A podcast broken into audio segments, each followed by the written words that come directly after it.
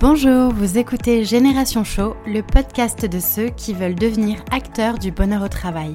Je suis Julie Artis, impresario du bonheur au travail et consultante Chief Happiness Officer. Je suis ici pour partager avec vous des clés pour se sentir plus épanoui au travail et permettre à ceux qui veulent agir au quotidien sur leur lieu de travail de disposer des bons outils. À travers ce podcast, je pars aussi à la rencontre de celles et ceux qui ont décidé de faire du bien-être au travail leur mission au quotidien, parmi lesquels les Chief Happiness Officers. Génération Show est un podcast que je publie tous les mardis. Pensez à vous abonner pour ne pas rater les nouveaux épisodes. Et si vous venez juste de me rejoindre, bienvenue Je vous conseille d'écouter l'épisode 0 dans lequel je me présente un peu plus en détail. Je suis très heureuse de partager ce nouvel épisode avec vous. Installez-vous confortablement, c'est parti Bonjour, j'espère que vous allez bien. Je suis très heureuse de vous retrouver pour un nouvel épisode de Génération Show. J'espère que le dernier épisode avec l'interview de Sarah Baron vous a plu et vous a donné euh, quelques idées ou en tout cas vous a inspiré pour euh, vous lancer dans, euh, ce merveilleux sujet qu'est le bien-être au travail et pour devenir acteur de ce bien-être au travail en tant pourquoi pas que Chief Happiness Officer. Alors aujourd'hui je vous retrouve, c'est la fin de l'année, bientôt Noël je me suis dit qu'il était de bon ton de parler de relations humaines dans un nouvel épisode. À l'approche des fêtes de fin d'année, on remarque souvent qu'une ambiance plus conviviale, plus festive, chaleureuse s'installe dans les bureaux, dans les entreprises, les, les, organisations, bref, tout autour de nous en soi. Les grands rushs de ces derniers mois sont derrière nous, on sait que la fin d'année va nous permettre de ralentir un peu, c'est l'heure des soirées de Noël en entreprise, bref, c'est l'heure de laisser plus que tout la place à l'humain, c'est l'heure de créer du lien. Alors voilà pourquoi je voulais aborder avec vous dans cet épisode le sujet des relations humaines. Parce que je crois surtout que la période de Noël est une bonne occasion, une occasion supplémentaire en tout cas, pour laisser libre cours à sa créativité et créer un peu plus euh, d'émulation collective dans une ambiance joyeuse et conviviale. Nourrir de bonnes relations avec les personnes avec qui l'on travaille, des relations harmonieuses avec ceux qui nous entourent, est un élément indispensable à notre épanouissement professionnel. Nous passons la majeure partie de notre temps au travail, alors on est bien d'accord qu'il vaut mieux le faire dans des bonnes conditions humainement parlant. Parce que oui, être content d'aller au travail dès le matin en se disant finalement qu'on est heureux de retrouver ses collègues pour échanger, partager, travailler ensemble, ça permet vraiment de se sentir bien dans son quotidien au travail. Ça, on peut pas nier, je pense qu'on sera tous d'accord avec ça. Alors ce que je vous propose aujourd'hui, c'est de vous donner pour objectif, pour terminer ce mois, de mettre en place une chose positive au service des gens qui vous entourent et qui contribueront à mettre un peu plus de sourire, de partage, de cohésion avec les gens qui vous entourent à votre travail. Et comme prérequis, je vous propose d'abord de vous poser quelques questions à vous-même, comme finalement première piste de réflexion pour mieux identifier ce que vous avez envie de vivre au travail et quel type de relation vous avez envie, vous avez besoin de nourrir. D'abord, la première question que je vous invite à vous poser, c'est avez-vous plaisir à retrouver chaque matin vos collègues de travail? Si oui, demandez-vous pour quelle raison, qu'est-ce qui vous donne du plaisir?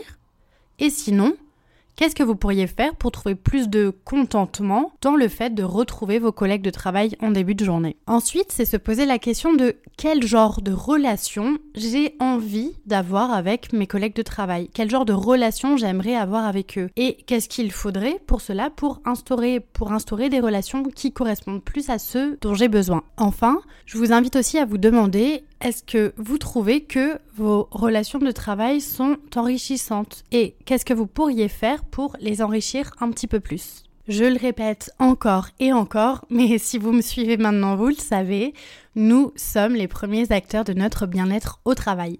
Si on ne maîtrise pas tout dans notre environnement de travail, il y a toutefois de nombreuses choses que nous pouvons développer pour se rapprocher de l'atmosphère de travail que l'on souhaiterait, pour nous et pour les autres. Il est donc temps de décider de mettre en place de nouvelles choses pour créer une atmosphère au travail qui vous fait du bien et réchauffe aussi le cœur de vos collaborateurs.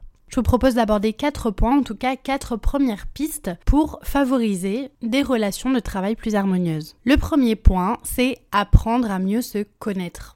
Vos collègues de travail n'ont pas besoin forcément de devenir vos meilleurs amis, mais il est toujours plaisant de connaître un peu mieux les personnes qui vous entourent, parce que D'abord, ça crée plus de complicité et puis c'est plus agréable pour travailler dans un climat de confiance et de bienveillance. Ce que vous pouvez faire, c'est utiliser par exemple les débuts de vos réunions pour en apprendre plus sur vos voisins de bureau. Vous pouvez par exemple proposer à chacun d'écrire avant la réunion de façon anonyme sur un papier une information sur lui que les autres ignorent, puis mettre tous ces papiers dans une boîte. Et quand vous vous retrouvez en début de réunion, chacun tire à son tour un papier et devine de qui il s'agit. C'est vraiment un bon début pour créer une bonne ambiance entre tous tout en en apprenant plus sur son voisin de bureau. Deuxième point, c'est apprendre à célébrer les succès.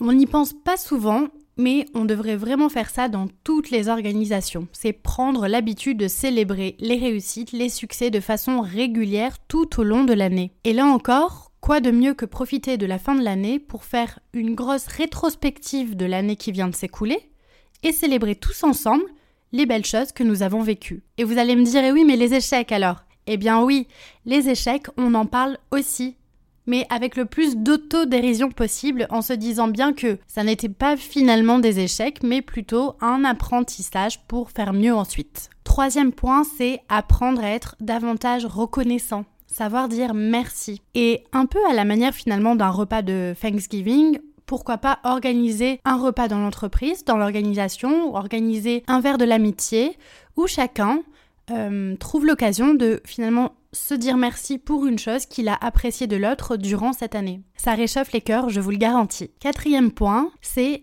construire une vision pour l'année qui est à venir, pour l'année qui s'annonce. Alors vous le savez, il est primordial pour donner du sens à son travail de partager la même vision, donner de la clarté dans les objectifs pour chacun. Ça permet à tous de rester motivés et de porter le collectif plus loin. Alors, la fin d'année peut être aussi un bon moment pour s'organiser une petite séance de brainstorming sur la vision de chacun pour l'année qui arrive et mettre tout en commun pour faire émerger une vision collective. Bref, vous l'avez compris, chaque période de l'année est une bonne excuse pour mettre en place quelques actions pour créer toujours plus de liens avec les personnes avec qui vous travaillez. Et il n'y a vraiment aucune limite aux actions. Pour celles et ceux qui aiment cuisiner, cette fin d'année peut être l'occasion de ramener des petits sablés de Noël à vos collègues, organiser une journée du pull le plus moche de Noël, c'est ce que j'avais fait euh, l'année dernière dans mon entreprise et je peux vous assurer que c'est fou rire garanti. Pour Noël, on peut aussi proposer à chacun de tirer au sort le nom d'un collègue et proposer à tous d'offrir un cadeau à la personne qu'ils ont pioché avec un budget maximum à ne pas dépasser, hein, ça met tout le monde d'accord, et vous organisez une petite soirée de remise pour les cadeaux. Il est vraiment important de nourrir des relations harmonieuses avec ses collègues de travail tout au long de l'année. C'est bon pour soi et c'est bon pour les autres.